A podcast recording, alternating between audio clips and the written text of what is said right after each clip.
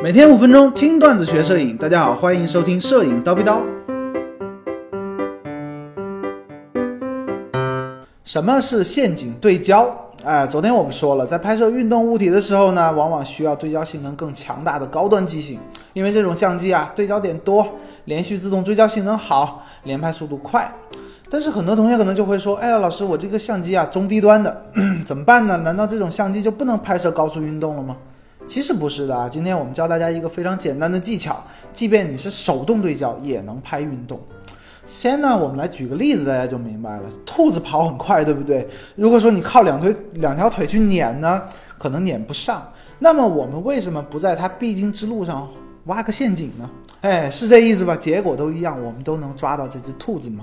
好了，即便 你的相机对焦性能不好。那么我们干脆呢就忽略它啊，扬长避短，换一个话，换一个角度思考问题。我们来设想一个场景，比如说运动会上，你要拍这个百米赛跑冲线的那一瞬间，好，终点线在地上标的清清楚楚，对不对？你在远处用这个对焦点先对焦这个终点线，对好焦之后呢，把镜头切换到 M F 手动对焦模式，这样子的话呢，焦距就锁定了。你拍摄任何一张照片，终点线那个区域它都是清晰的。好，那你就等着呗。我们这个陷阱啊，它就做好了嘛。你就等着这个运动员刚好踩线冲线的那一瞬间按快门就可以了。终点线是清晰的，在终点线上，这个运动员自然也都是清晰的，他绝对不会跑焦。哎，这个呢就是陷阱对焦的应用了。